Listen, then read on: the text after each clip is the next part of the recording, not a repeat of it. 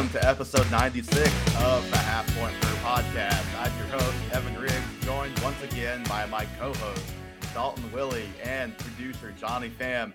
Guys, this is week two of the playoffs. We are four days from this recording until Christmas. A lot of exciting things happening on this Wednesday night. Uh, not the least of which is the deathly cold that's going to be approaching all of us uh, by the time this pod releases tomorrow. Dalton, how are you holding up? Uh, I'm not doing great, Bob. It's going to be a cold winter on our hands, and all I want for Christmas is a fantasy miracle to beat Johnny Pham in the playoffs. Go ahead, Johnny. No, I'm I'm flattered that you think that you need a miracle to beat me. So that's that you know it just says testament to my team. So I'm I'm hope you're rattled, and I can't wait to take you down. Dalton, I, I did want to ask you how how you're feeling with your two best receivers having Gardner Minshew and Trace McSorley probably throwing them the ball th- this weekend. That that can't feel too great. There's not a lot of ways to spin that positively. Um, but when you think about it, but I'm gonna try. They're just gonna have to target him, and we saw what D Hop did in Houston with a bunch of nobodies. That's true. And I mean, some people are saying Gardner Minshew's better than Ryan Tannehill. I'm not some of those people, but it's it's out there. It's, I'm just throwing it out there, you know. So just ready for it. Not excited that Dallas Goedert is also back on the Eagles offense, just add some complexity to the AJ Brown targets but we will persevere. Uh, Christmas Day miracle is on its way. and we'll we'll get to all of that. The the Jalen Hurts injury, uh, the fallout if he were to not play this weekend. Then we'll talk some more uh, week 16 ish type of stuff as we get you guys ready for your playoff semifinal matchups, or depending on your your league format, maybe your your second week of your of your two week quarterfinal matchup, and then we've got a fun kind of uh, dynasty centric or keeper centric, maybe even kind of topic later in the show. Talk some level jumpers, some guys that we think uh, will have a much higher value in 2023 than they currently have right now. But first, where, where we've got to start this off, I mean, we, we've got to got to get a little Christmassy on this show. So I asked you guys to think about what your favorite Christmas present was you've received in your life. Now it could be, I just realized I hit the wrong one. That's rock. This is Christmas. That now we're more in the spirit here. So it could be any point in your life, adult, as a kid, whatever the case may be. Johnny, I'll start with you. Do you have a, a favorite Christmas present you've received in your lifetime? I have. It was two years ago and Oh, recent. Kaylee got Masters tickets. Ah, that's and pretty good. I feel like it, you can't really beat that at all. And I was thinking of the the message that you sent us. I don't know if you meant Christmas present we've received or we've gifted, but yeah, that's probably the best Christmas present I have received to date. Nice, Dalton. Uh, I was five years old.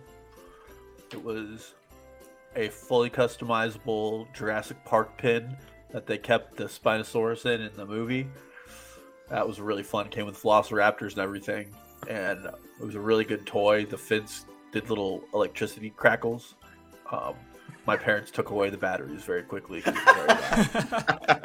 but damn, was it fun to play with? So mine, I have two, but the only reason I have two is to say probably the Christmas present when I, as I was a kid that I gave the most reaction to was my cousin Graham, which you guys both know Graham, uh, got a GameCube and Super Smash Bros. Melee for Christmas when I think I would have been like six or seven. He would have been eight or nine, somewhere in that range. I, when he got Super Smash Bros. after getting the GameCube, took the game out of his hands and ran down the hallway screaming. I was so excited because we because we had been playing it on Nintendo 64 for for a couple years, and so I was already a big fan. My my own favorite gift as a kid, I mean, it's got to be the PSP. I got a PSP when I was maybe 10, 11, somewhere in there. Underrated console. PSP was was pretty goaded as a kid.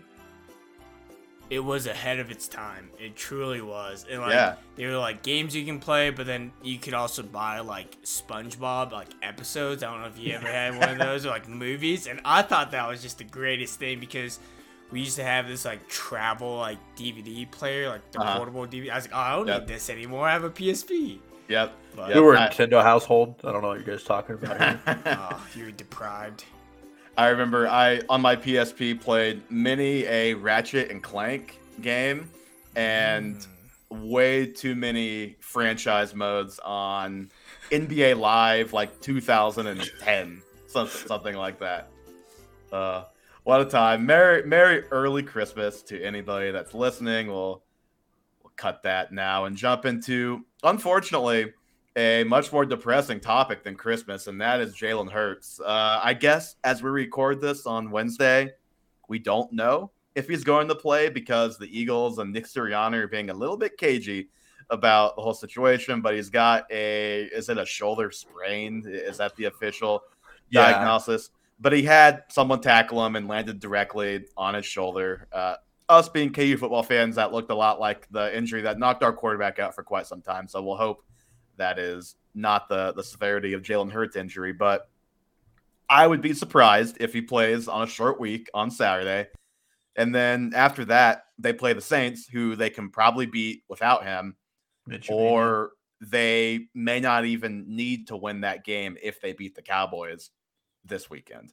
So, Dalton, how, how are you handling the Jalen Hurts injury? We'll start at quarterback. How are you feeling about Gardner Minshew as a potential streamer for either the person who lost Hurts or somebody else who went and swiped them off of waivers? Um, I'm not really I, like this is a good Eagles offensive line, so he's probably going to get time. But as far as streaming goes, it's just really hard for me to buy into Minshew mania again. I think he could have a fine start, but I think that the Eagles are going to probably heavily rely on running the ball and utilizing their run game and just slowing the game down against the Cowboys and hoping that their defense can, you know, confuse and make Dak's life a living hell. So I'm not looking. Eh, I would look other places before I look at Gardner Minshew as my starter for my Jalen Hurts loss. That's and we have a, a question from uh, Clamped Easy and or Clamped Easy. two M's really threw me off. Uh, we'll, answer all questions more towards the end of the show. So if you want to stick around, maybe pop back in in about forty minutes. We'll we'll get to that. I promise. Uh, I'm surprised you're you you you're the more of the Minshew guy of the two of us, but I, I think he's streamable now. It's not like he's the best streamer of the week, but if you had Hurts or if you were starting other crappy quarterbacks and and now all of a sudden Minshew's out there and you went and grabbed him. Like, I think he's a fringe top 12 guy this week. Like, you look at Minshew and you look at Kirk Cousins, how different are their profiles really? We know both of their floors are probably less than the floor, below the floor. Like, they could both go out there and do like literally nothing. We saw Kirk do it against the Cowboys. Minshew probably doesn't have quite the ceiling that Kirk Cousins has, like top eight ceiling maybe for Gardner Minshew. But I think he's in a fine spot. I think he's a borderline top 12 play this week. He averaged 18 points a game his last full year as a starter in Jacksonville. He started two games last year in Philly. It was 19 and 14 and a half points. That 14 and a half was against the Cowboys. And I don't know if you guys remember that game. That was a 51 to 26 shellacking of the Eagles in a week either 17 or 18 last season but it was a little bit of a different scenario than what Minshew and company are going to be dealing with this week. He was throwing the Quez Watkins, Jalen Reagor, Tyree Jackson. I had never heard that name until looking at this box score. Uh, Richard Rodgers didn't realize he was even in the NFL last year until this box score. And then DeVonta Smith. DeVonta Smith did play this game, but not the same DeVonta Smith that we now know and love. He, he had three for 32 in that game. The, the dude is definitely better at this point than he was back then. And he was handing it off to Kenneth Gainwell and somebody named Jason Huntley. So the backfield is in better shape too. We know the offensive line is probably the best in the league. He's going to have a lot of support and a lot of ways that this can go well. And that doesn't mean it's an automatic going to go well because it's Gardner Minshew. It he could just go out and completely flop. But start I, Trace McSorley. Uh, yeah, I I would start Minshew over over him, and we'll get into it, or I'll get into it a little bit later in this conversation talking about receivers, but Cowboys are not quite the scary matchup that that people might think when when it comes to that. So I've got no problem firing up. I'm, I'm going to give you two guesses each what do you think Gardner Minshew's nickname is on Football Reference? He has two. The first one is just mustache. Okay, that was gonna be my first guess. Was mustache? Is it not oh. Minshew No, there's a second nickname, and I'll give you a hint. The second word is king, so it's blank king. I don't know. Is it Mustache King? No. Oh, Denim King? No, but you're you're like getting closer, Dalton. Jean Jacket King? What was that? Jean Jacket King? No, Johnny. One more. Anything? Tank top. I can't think of anything. Jockstrap King. How oh start Jockstrap King when he's when he's ready to go out and rock and roll? Oh wow. my god. Okay, that's good to know his nickname. Thank you. I just thought that was that was too funny not to not to bring up. Okay, the rest of the offense, which is probably what people more so care about uh, with this conversation. AJ Brown, Dalton. I think we can both agree. You start him, you set him, you forget him. Now you may not have quite the upside as you had before, but you can't do anything about that. You have AJ Brown, you got to throw him out there. I'm assuming you're in agreement there. Yeah, I mean he leads receivers in separation as well, and uh, I mean one positive to all of this, if you're trying to spin it that way, is there's not going to be any scrambling. There's going to be more red zone opportunity for all the skill positions uh, mm-hmm. if they make it to the red zone, and I I do tend to believe that backups kind of hyper target their best players in an attempt to just get the job done. I mean, AJ Brown is going to be his first read, and I think Gardner Minshew is probably not as good at progressing his reads as Jalen Hurts is. No, probably not obviously with you there on on AJ Brown. Miles Sanders, I, I, think the point you made on the red zone stuff probably directly applies to Sanders, who has had many a QB sneak uh, scored while while he stands behind. And so Miles Sanders, he's been a, a low end RB one all season. There's just no way you're not firing him up again. But I would be scared after watching him get yelled at on the sideline last week. Like you got to be just a little worried about Miles Sanders this week. You um, do, but, but, no, but, of course I'm firing him up. Yeah, but. like what are you supposed to do? The guys, the RB eleven on the season. The Eagles are good. The Cowboys have allowed a lot of points the last few weeks. I, you just, I think you have to. I think where it gets a little more interesting is Dallas Goedert, who it sounds like he's going to be back and playing. I know it's a scary thought to start a guy fresh off the IR playing with a backup quarterback, but like, what else are you doing at tight end if you have I was Dallas? Say, Goedert? is it scary at tight end? Because I just feel like it's there, one of those. There, there are only there's only one scenario, maybe two, where I'm not saying I would do it, but I can at least see the argument. Like if you are a team, which you there are probably teams out there in this boat. You picked up Evan Engram at some point earlier in the season, and Dallas Goedert is your other tight end, and you just rostered both of those guys all season. I think it's totally fine to start Evan Engram with a red hot Trevor Lawrence throwing him the football. And then the other one, this one I'm a lot less sure on, but I I could see it being a dilemma for people. Like Juwan Johnson just kind of scores touchdowns a lot. I know it's the Saints, but Juwan Johnson's been a reliable, as far as tight end goes, reliable guy for fantasy this year. But it's the Saints. I just don't think you can trust that volatility over a guy who's the tight end three in points per game in Dallas Goedert. But what are your thoughts on Goedert? No, I'm definitely firing him up and starting him. I might read a few injury reports to make sure there's no limits, like mm-hmm. if he goes through practice. Uh, just fine, especially towards the start of this game. Uh, I you have to start all these skill position players. Like Dallas Goedert to end last year was more than effective at tight end, and Jalen Hurts was nowhere near as good as he was last year. Mm-hmm. Um, and I, I like that going into this matchup. I don't really think that the Cowboys secondary is very strong. Their pass rush has been the best part of their game, and it's going to be a fun matchup in the trenches between these two. Yeah. Uh, but all three of the pass catchers on this team, I'm okay with firing up and starting. And I mean, like you said earlier, I'm in my semifinals, and I'm definitely not benching AJ Brown. Yeah, and then Devonta Smith, I don't think he's a guy you can bench either. Matt Harmon's been saying this a lot lately. It's a one A, one B there because Devonta Smith has been that good. Like he and Tee Higgins are probably the two guys, and Chris Godwin, if you still consider Mike Evans the one, like Godwin, Higgins, and Devonta Smith, those are the best number two guys on their own team. And Waddle. So like that, that so I'm thinking of more as we go here. But like those, the, that and Aiyuk, while you mention it, uh, yeah, and Tyler Lockett actually. If we're Aiyuk is probably a, a, step down, and Lockett I think is probably a slight step down too. But the bottom line is DeVonta Smith is in the conversation for top number it two receiver. top number two receiver in the league. The dude that's three straight double digit games, five of his last six. Uh, since the Vikings game, which the Cowboys won like a million to three or a million to zero. They allowed 20, 19, and 23 points to the Giants, Colts, and Texans, and then 40 to the Jags. Now, I know one of them was the pick six in overtime. So basically 34 to the Jags. I think the instinct that people have, especially with Minshew being the quarterback now, is to look at this as a bad matchup. But on top of just the Eagles having a good offense, having a good offensive line, potentially being able to give Minshew time, having good weapons, all of those things. The Cowboys are actually actually the sixth worst team against receivers in fantasy points per game if you just go by standard scoring in the NFL. So they have been able to be had by wide receivers all season.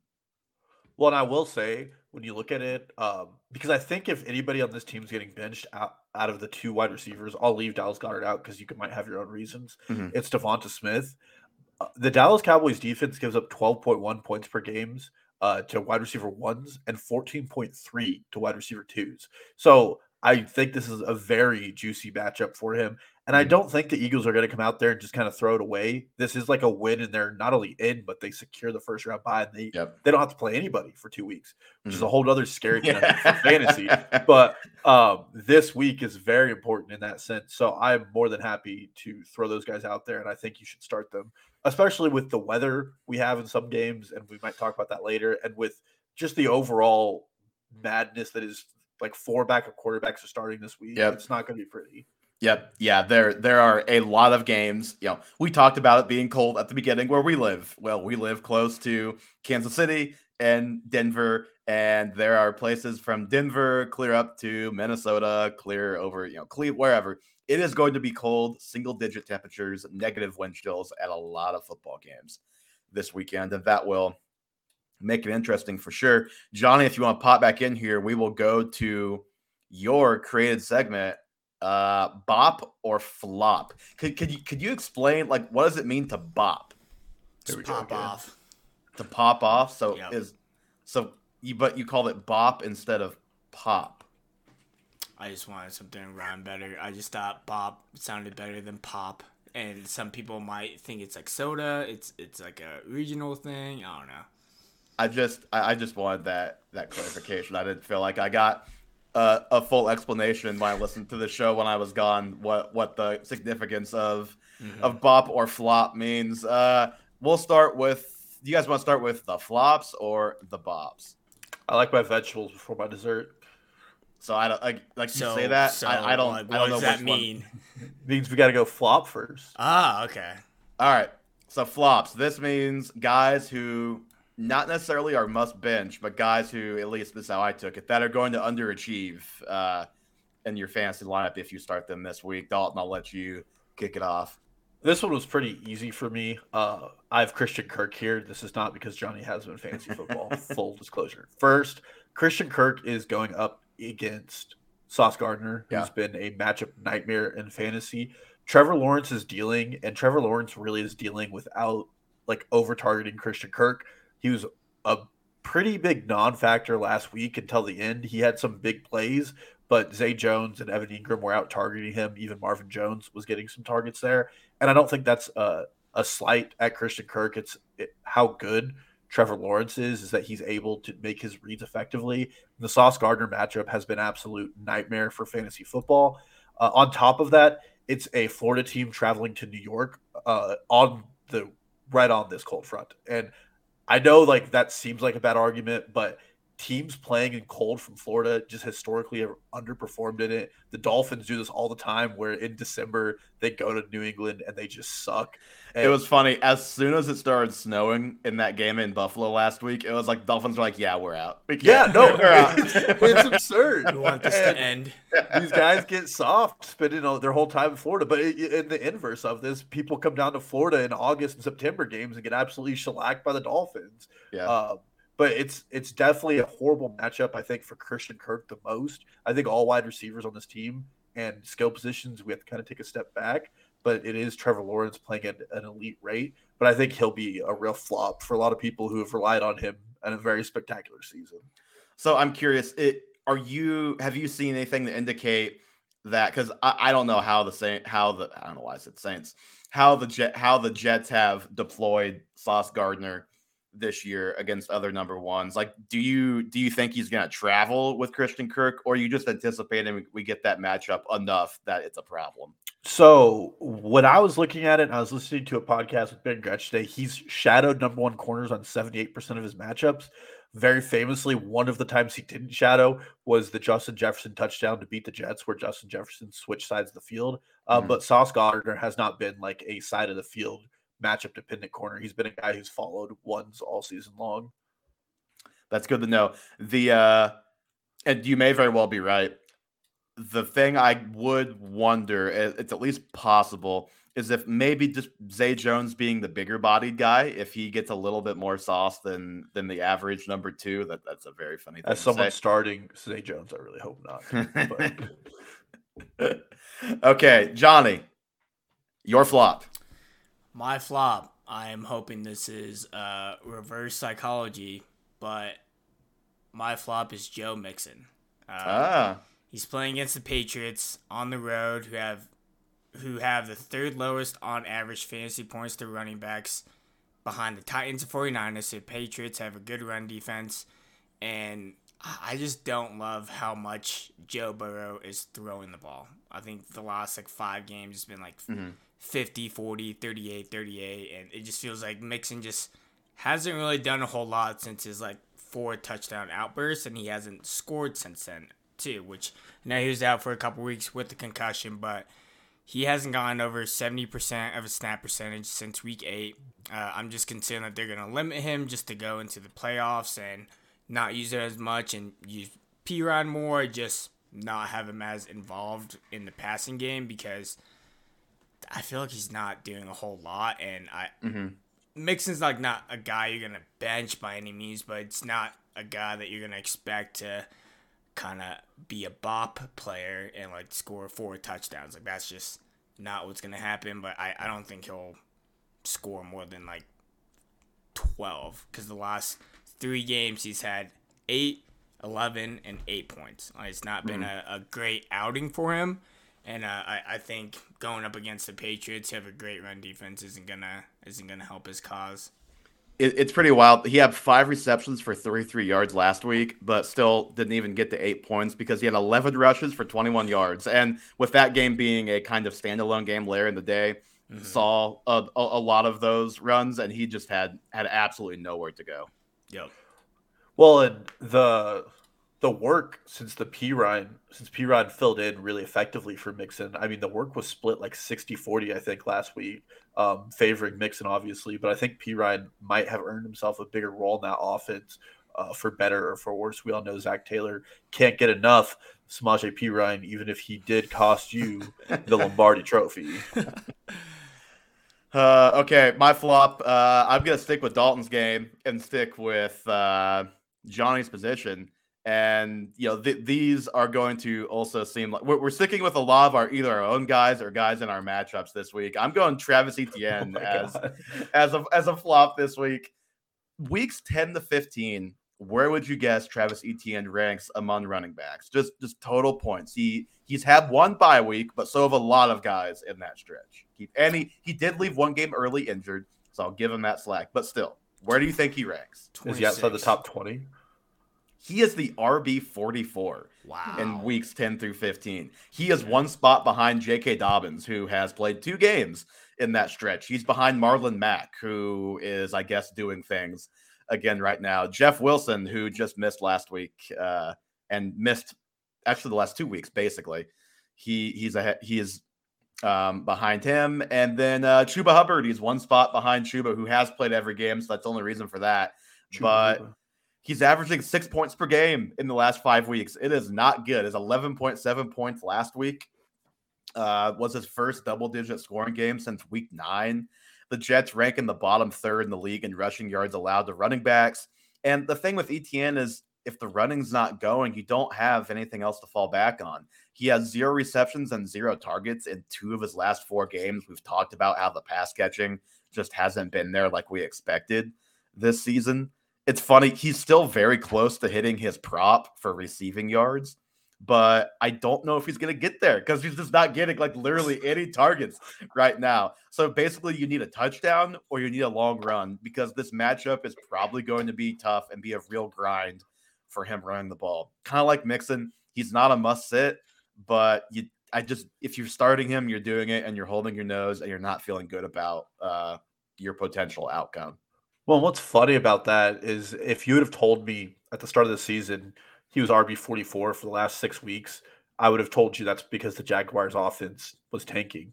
And it's doing quite the opposite. Like it's humming and it's Trevor Lawrence looks like one of the best quarterbacks in the football right now. So it, it's really insulting to Travis Etienne um, owners that he is not part of that productive offense. Mm-hmm.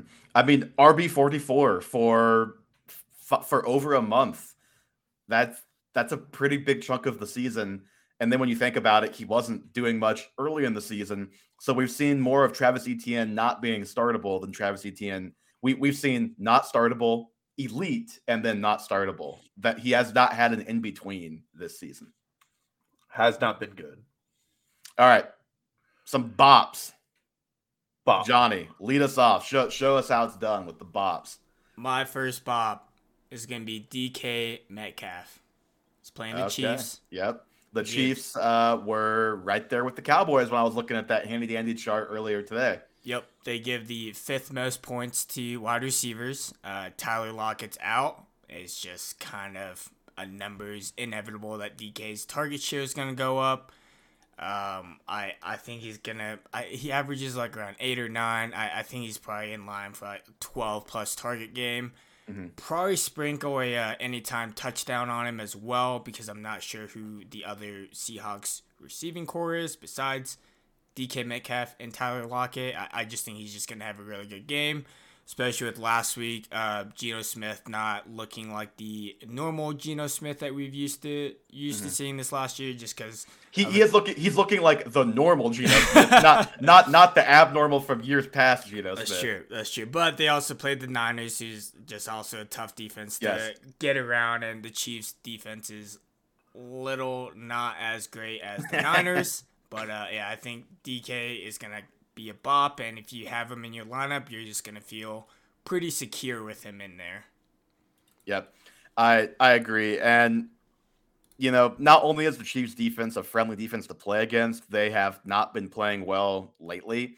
The last couple of weeks, and you figure you look at the other side, like the Chiefs are going to score points in this game because the Seahawks are probably equally as bad, if not worse, than the Chiefs on defense, especially in the last couple of months after the first month of the season, really. So yeah, I, I like DK as a volume play, and if he gets volume, he is probably going to put up uh, some numbers. And the Chiefs, like, who are they going to put on him? Like Joshua Williams is their big corner. He's a fourth round rookie who's fine, but they there's no matchup for DK Metcalf. But the matchup that the Chiefs struggle the most with is the big receivers who are really good, or Ja'Marr Chase, who's just uh, you know unguardable. But like if you're if you're talking about guys who are not quite the best in the NFL, it's the bigger guys as opposed to the smaller guys who I would be more concerned about for their defense. Yeah, it's definitely not a favorable matchup. And this game, there will probably be points put up, and the Seahawks might be without Kid Walker and will be passing the ball more. They're nine and a half dogs, which kind of surprised me. Um, but also, it's going to be a really cold game. And yeah. Again, I and I'll probably say this a couple more times this podcast. I'm doing whatever I can to get any players in those games away from my starting lineups out of fear. Like there will be players who do well, no doubt, but like there's going to be some some of those games are going to be horrible to watch. I'm already sure. Last week was a great week for football. This week's going to be a bad week for football. I will say I, I obviously don't know how um, the other places of the NFL are. I know the Chiefs have a heated field, so that should help. Like if there's any rain with it also being negative six wind chill that day, that at least the field shouldn't be in too bad a shape, like too hard to get traction on. So hopefully that's the case for other places as well. We can only hope. All right, Dalton, your bop. Uh, in the same vein, uh, I looked for a player who was not playing somewhere this massive cold front was hitting us, and in a game with some plus EPA, and it's Jamaal Williams for the Detroit Lions, who are traveling to Carolina against the 28th ranked Carolina Panthers rush defense. This rush defense famously let Johnny Fams, Joe Mixon score 52 fantasy points against me. Yep. Um, so I'm a pretty big believer that this offense, especially in the red zone, has not been a good done a good job at preventing touchdowns. Detroit has magically played themselves into a win and you might be in situation. So they have nothing to lose and everything to gain in every game they're playing. They are one of the best teams at converting third downs. They're going to sustain drives. It's going to be a lot of work for Jamaal Williams. And I don't think Carolina's defense is good enough to stop Jared Goff, uh, which is not a statement I thought I'd be saying in week 16, but here we are. And with all of that, I think there's going to be a lot of opportunity for Jamaal Williams to get into the end zone, which is really mm-hmm. where he's productive in fantasy. Yeah. And that's what you want in these weeks. You you win your playoff games not on consistency, but sometimes those blowups are what get it for you. And Jamaal Williams is one of those players I think has all of the the attributes in the week that could lead to that. Yeah, the the matchup is so good that I've seen people online trying to talk themselves into a little D'Andre Swift uh, semifinal starter. Oh action, no, which I, I don't want to do, but that uh, adds fuel to the fire that that you're throwing out. That yeah, it's a good matchup for the Lions and, and for this rushing game, no doubt. Yeah, and it's warm. It's warm in Carolina. All right, my bop uh, to stick with my own personal matchup this week. Uh, J.K. Dobbins. This dude has looked good in his first two weeks back. A lot better than he looked earlier in the season. Dalton and I talked about that a little bit last week after his first game, and it was more of the same this last week. And it was a similar type of day where he looked awesome and was making, you know, had great vision, making great cuts. Doesn't quite have that long speed yet. So that gets you excited for the future when that does eventually come back. But there is a lot to be excited about right now. His first two games off the injury, he's at 225 yards rushing and one touchdown, averaging almost nine a carry in those games. He's been close to a 30% touch share in those two games, and he's got the Falcons this week, which it may not be the Falcons of old, where it's like, yeah, start literally everybody, and especially with the Ravens, who don't have a lot of people to start. That's not what you're doing. But I think Dobbins is in a nice spot. They've allowed they've allowed a lot of running backs to, to have nice days. They're comfortably in the bottom half of the NFL and uh, against running backs in fantasy this season. Alvin Kamara broke double digits last week, which hadn't happened too much in the last last six weeks or so for him. So he's got a friendly matchup. Their receivers are even more banged up now than before, with Duvernay being out multiple months. Huntley also banged up. Like they are probably going to have to run this ball a lot. And I think regardless of who the quarterback is, they're probably going to score more than three points this week against the Falcons. Dobbins is getting the volume that he hadn't gotten in the past, where he was a touchdown dependent guy while also being super efficient. Now he's just getting the volume and being super efficient. So if he does score a touchdown or perhaps more than a touchdown this week, he, he could be a big time explosion explosion in your lineups. Yeah, I like that. I think that this is a team that's just going to have to rely on the run game. Mark Andrews has been next to non-existent for them in the passing game for mm-hmm. whatever reasons. Uh, like you said, Huntley's banged up.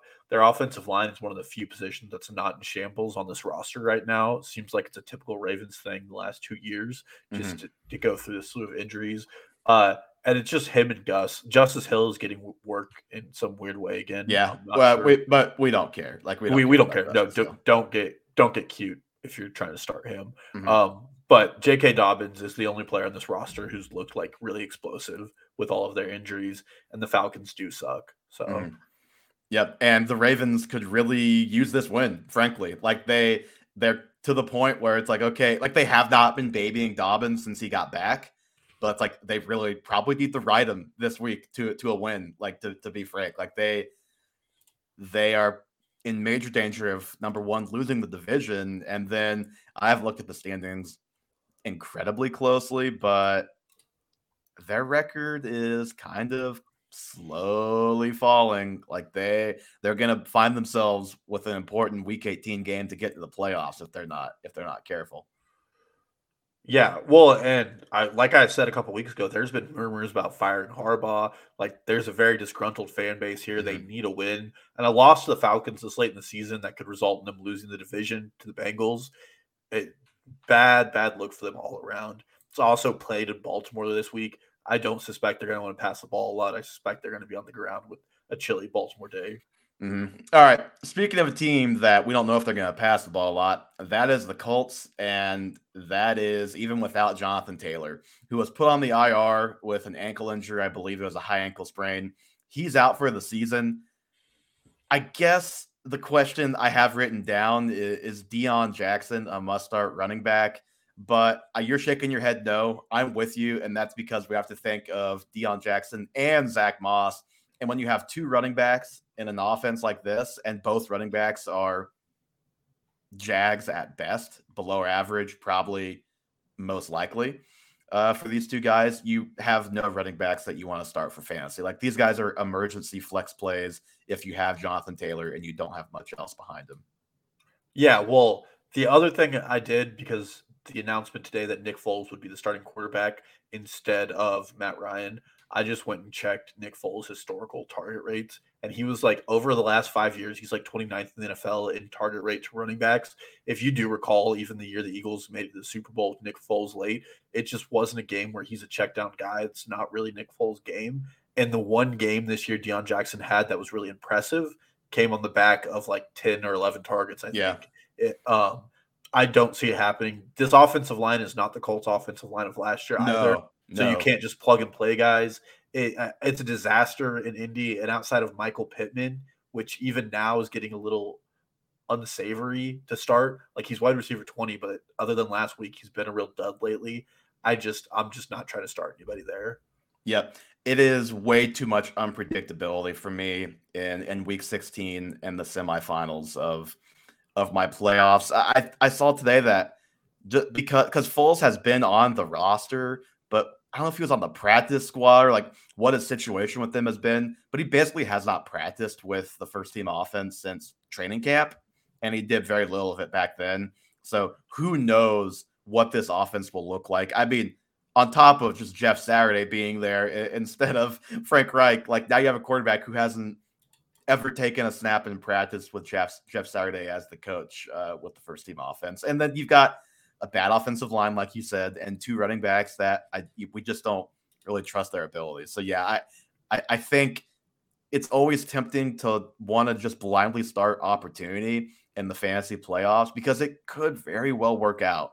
But there's also a world where you get Houston Texans where Dare Ogunbowale has whatever, like 1.9 points. Rex Burkhead has three 2. points. 7. Yeah, 2.7, whatever it was. And then Royce Freeman has, I don't even know what he had, but it was less than four. Like it, like it has every opportunity to be that type of box score for this team any given week now.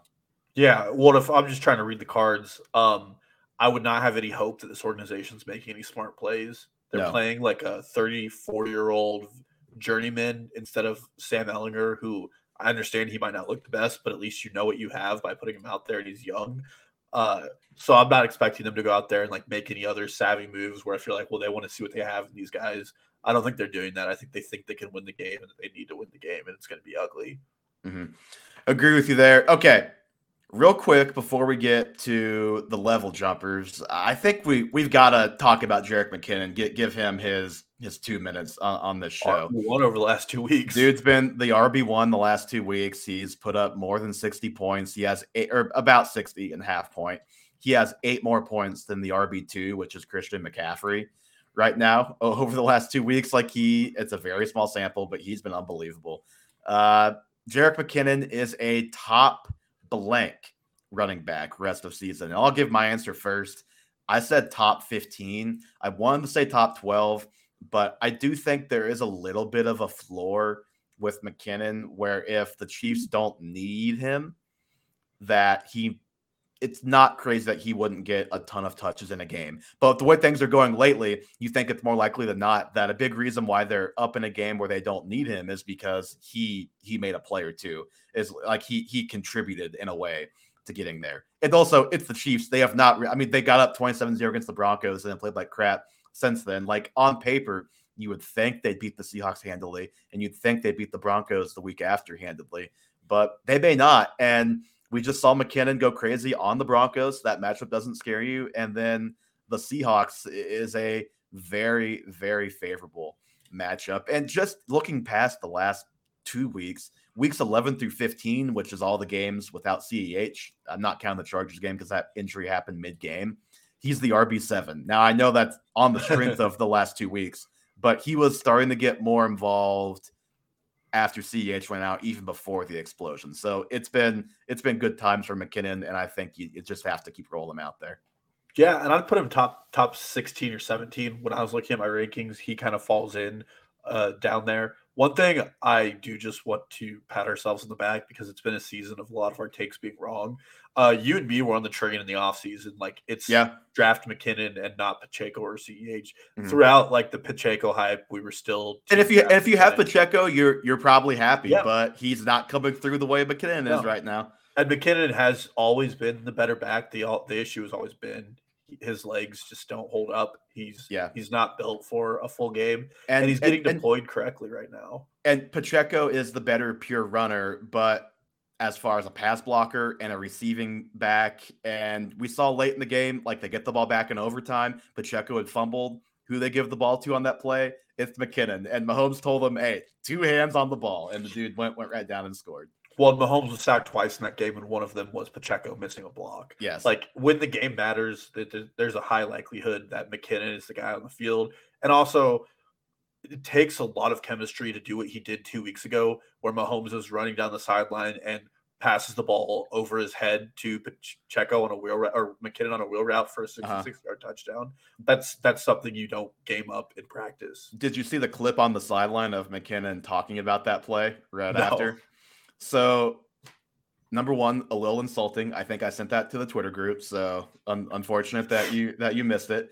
And number two, so McKinnon is talking to somebody else, and basically goes, you know, when I saw him scrambling, I knew he was either gonna run it or do some crazy shit, and he did some crazy shit. so, so, so, like McKinnon, McKinnon knows, like he he's been here long enough. He he knows uh, what the deal is when you're playing with Patrick Mahomes, and and yeah, we're kind of to the time of year where some more creative uh, screen game stuff is starting to come out, and the Chiefs are starting to open it up a little bit. And McKinnon is the, the beneficiary of that uh, in the passing game for the running backs for sure. Okay, anything else on McKinnon before we get to our level jumpers and get out of here? I mean, the last thing here is you do want to be starting guys on teams that need to win. Yeah. And the Chiefs aren't in an advantageous position to bench players. They're still fighting for that number one seed.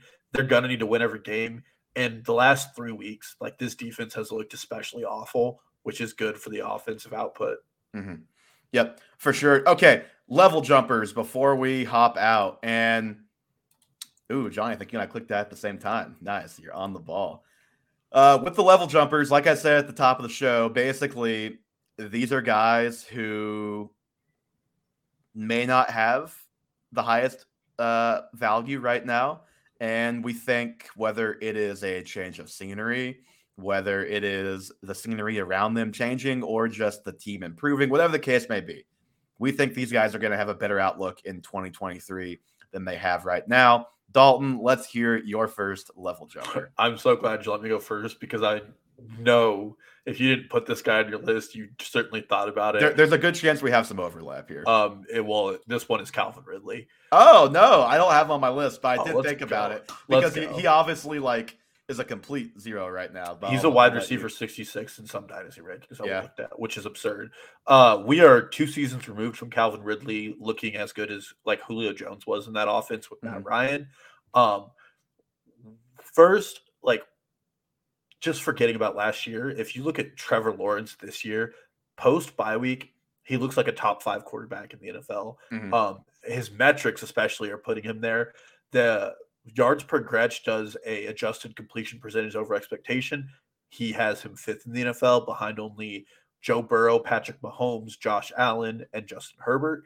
So this is a guy who's a great quarterback. And in no offense to Christian Kirk, Calvin Ridley is like substantially better than mm-hmm. Christian mm-hmm. Kirk is at playing football. La- now, last la- last time we saw him, last yeah, but he's also only 26 years old. Yep. Like he's still very young. He's still at a prime breakout age. And I'm not saying you can get him for free, but at the start of the season, you probably could have. And mm-hmm. now, even if there is some optimism around him, there's still going to be, you know, a lot of reticence about what he's going to show. I'm more than happy to say that, like, this is one of those guys who top 24 is like painted on him when he's going to play next year. Yep. This offense is getting better. Trevor Lawrence is getting better every week. And when you see a quarterback making those adjustments, I want to buy into whatever offense they're on. The mm-hmm. Jaguars have picks, they have competent coaching. Like it's really hard to paint a scenario where they get worse than they are this year. Mm-hmm. Well, the thing you worry about slightly is they are going to have a decent pick. So maybe they they're going to be in a position to draft a receiver in the first round if they want to. But they're not I mean they have Kirk, they have Ridley and we'll see about Evan Engram. I don't even remember what his contract status is. Maybe they bring him back if he's expiring.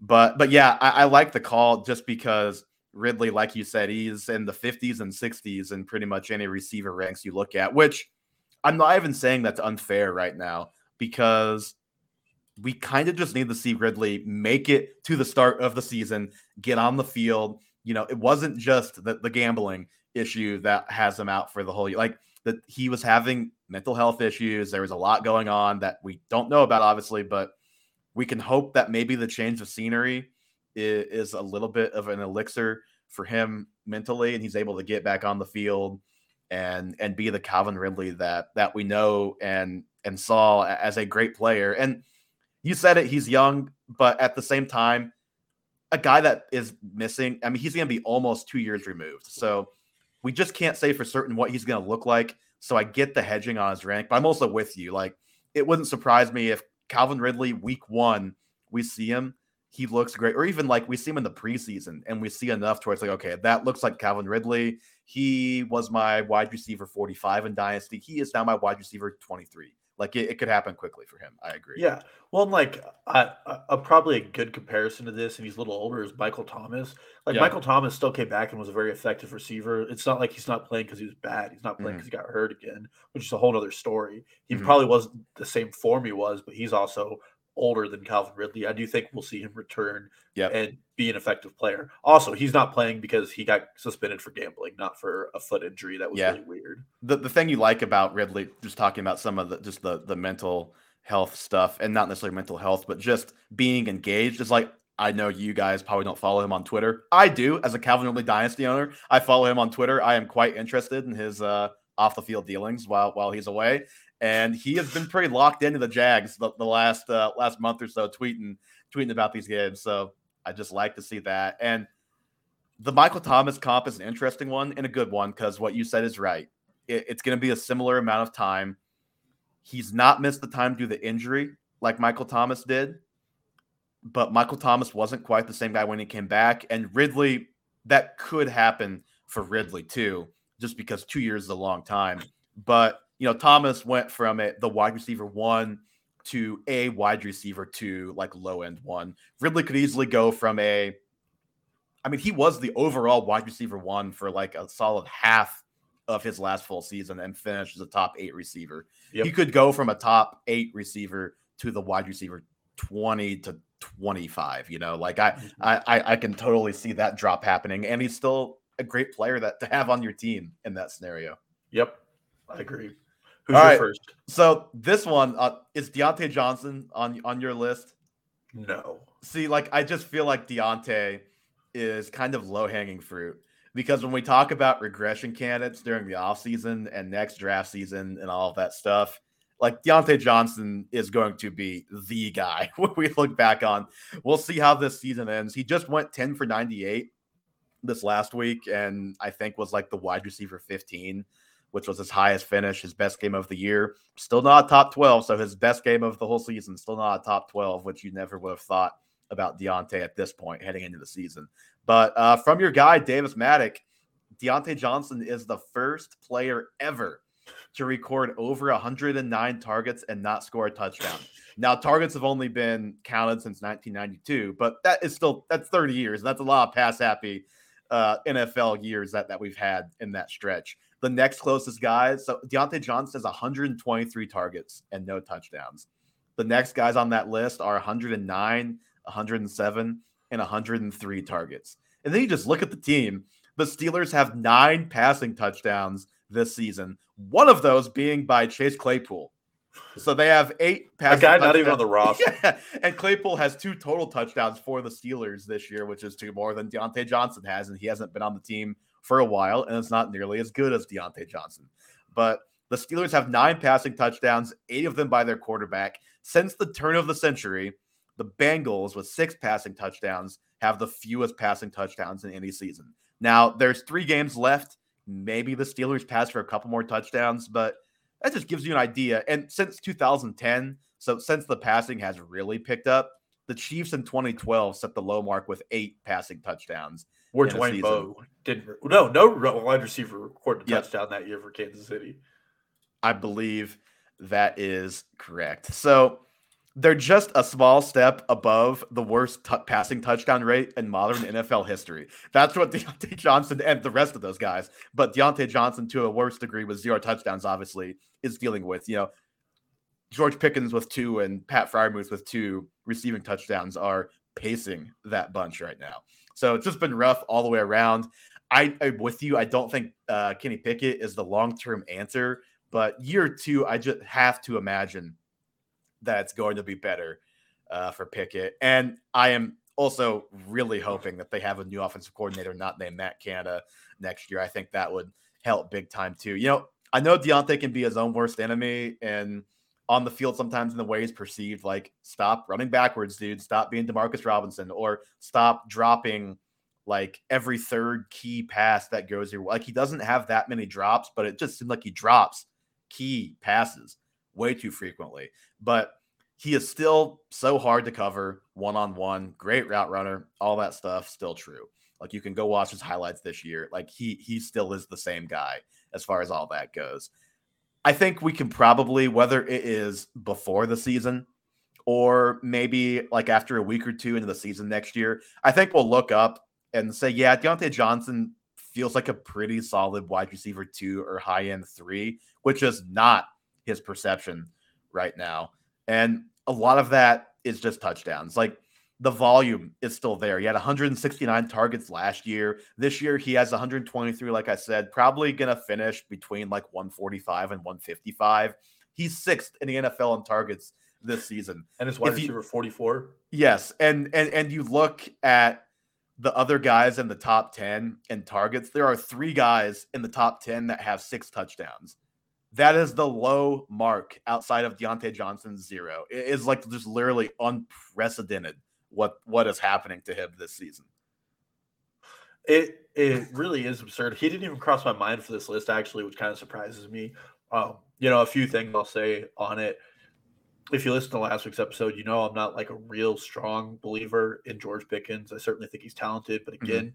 I wouldn't be surprised if this offseason he tries something stupid like says he's requesting a trade and forcing his way out of Pittsburgh, never plays football again, or just as likely comes back and dominates on the field. Um, but targets correlate to the most talented player on the team. I've always believed that. I still think Diontae Johnson, he gets a little bit of disrespect because George Pickens is making the cool pop plays, mm-hmm. but Diontae Johnson just does the job really well, game in and game out. And that's a lot of the times what coaching staffs like more than somebody who's out there just making those highlight real catches. Uh, and he, I still think he's a top 15 talent when it comes to the wide receiver position in the NFL. It would just be helpful if there was somebody there throwing him the ball, or mm-hmm. if Matt Canada, like you said, was scheming up a more effective pass game, or was just gone. Like that would be the most helpful at this point, is if he was just not there any longer because he stinks. Yes, gone altogether. All right, we each have one more I feel like there's at least a 25% chance we have the same guy, if not higher. I am on a team in the AFC East. Uh, okay. You? No, I'm on the Chiefs. I'm on okay. the Chiefs. No, I, I, can go first. Then we can do yours, I guess. Uh, my guy is Elijah Moore. Ah, interesting. Because I mean, it's been like a disaster yes. season for Elijah Moore truthers. I, I mean, he got benched just because he didn't play a game and the reason was they were basically just letting him get his stuff together uh, because they were unhappy. Elijah Moore was very unhappy with the coaching by Zach Wilson and by Robert Saleh. The benching of Zach Wilson has overall been a positive for Elijah Moore.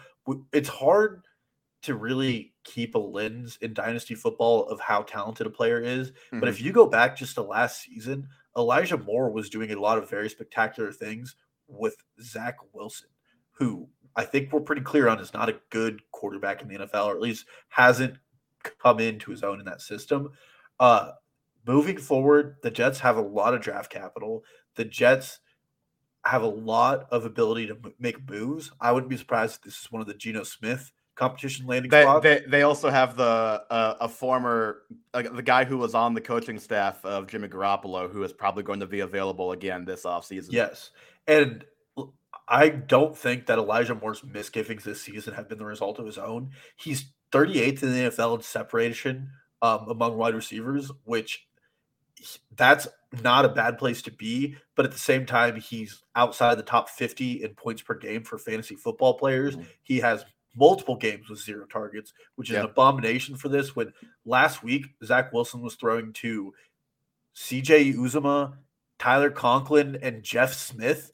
Like those are the guys you're throwing to, not Garrett Wilson and Elijah Moore. I think the product of the misgivings of Elijah Moore's season have been a lot more on the quarterback play of this team. Oh yeah, and, and it, I, it's funny that you you say that about last week.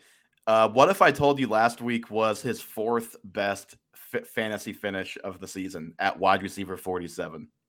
See, that, that's just horrible. um, he has two finishes inside the top 40, one finish inside the top 30. So he's had one week this week where if you started him, you were happy. And it was two targets for 64 yards and a touchdown. So the, the, it was just a, a big play, basically. yeah, I still believe in him. I think he's highly talented. Garrett Wilson probably more talented than yes. him, but completely fine with him being the the one B to the one yeah. man Garrett Wilson on this team. And I think right now he's probably pretty cheap in a lot of your dynasty leagues. Yeah, there there's no reason from a talent perspective why we can't be talking about Garrett Wilson and Elijah Moore as a 1A, 1B.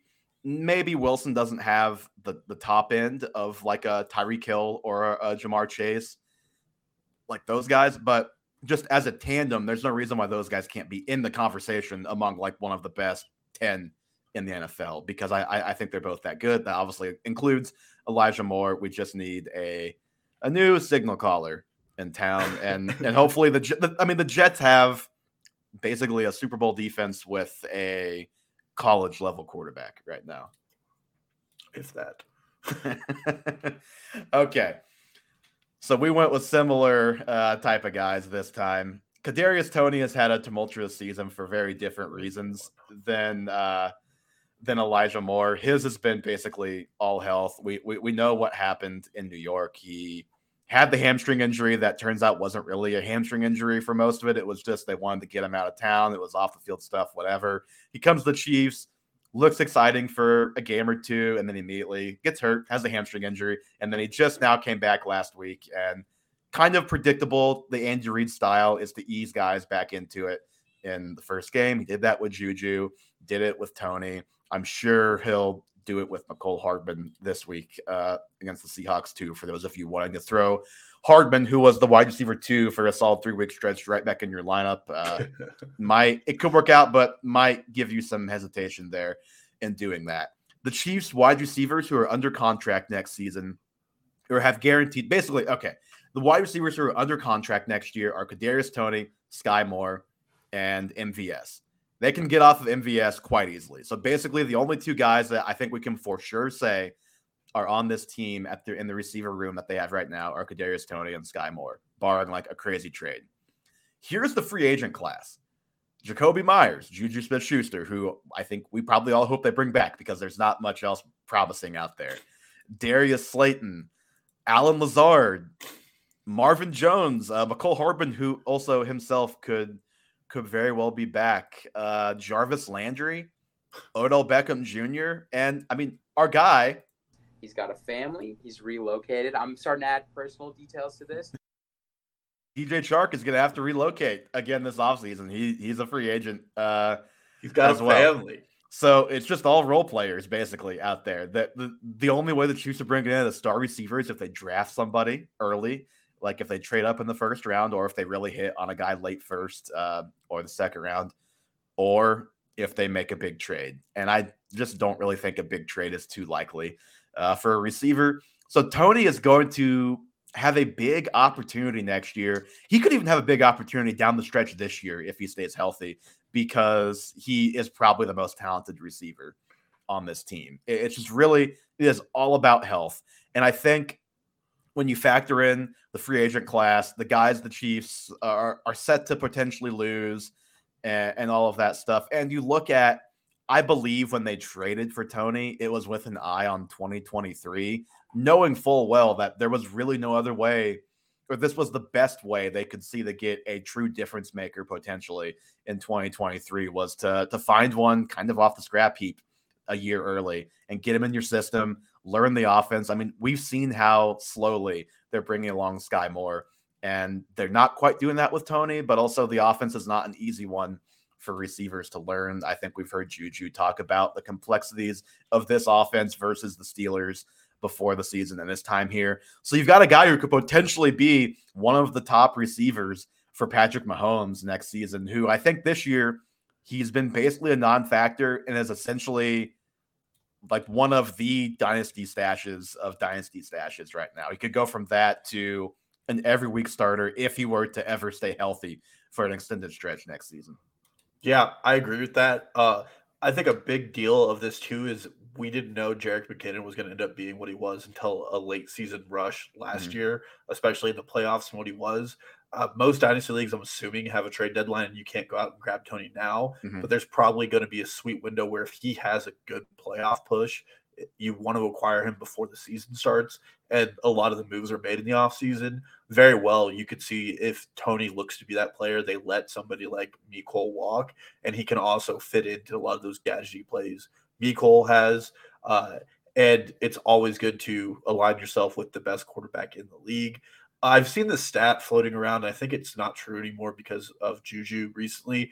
But for a while, the Chiefs didn't have a top 30 fantasy wide receiver, mm-hmm. um, despite Mahomes being the overall quarterback one.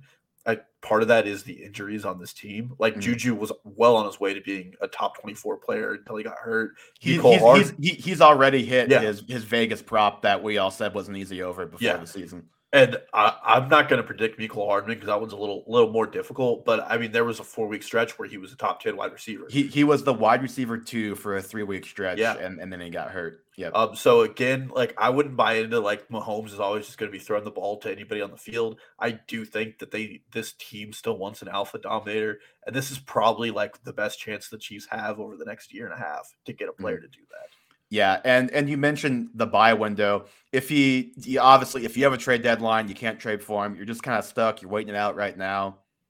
If he has a like he's not going to be, I don't think, going to be like some unbelievable contributor down the stretch for the Chiefs. But he could very well have some big games. Like that that is something that is very much in the range of possibilities you could go buy him from somebody who thinks they're like, okay, I have had this guy on my team all year. He can't stay healthy for more than three weeks. Like he could have a big game in the playoffs and then tweak his hamstring and then miss the next week. Like that, I could, that could very, very well happen.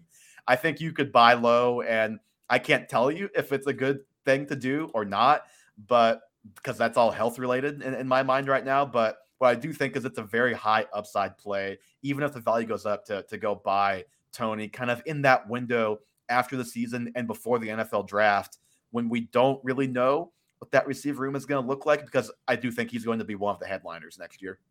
Yeah, absolutely. I agree with you. All right. Anything else, Dalton, before we jump out of here? I, I guess we're. I guess we need to answer uh, Goff or Daniel Jones for our guy Clint Easy if he goes back and listens real quick. I, I am saying pretty easily Jared Goff. Are are you are you with me? Yeah, Panthers bad defense. It's a warm game again. I'm targeting those.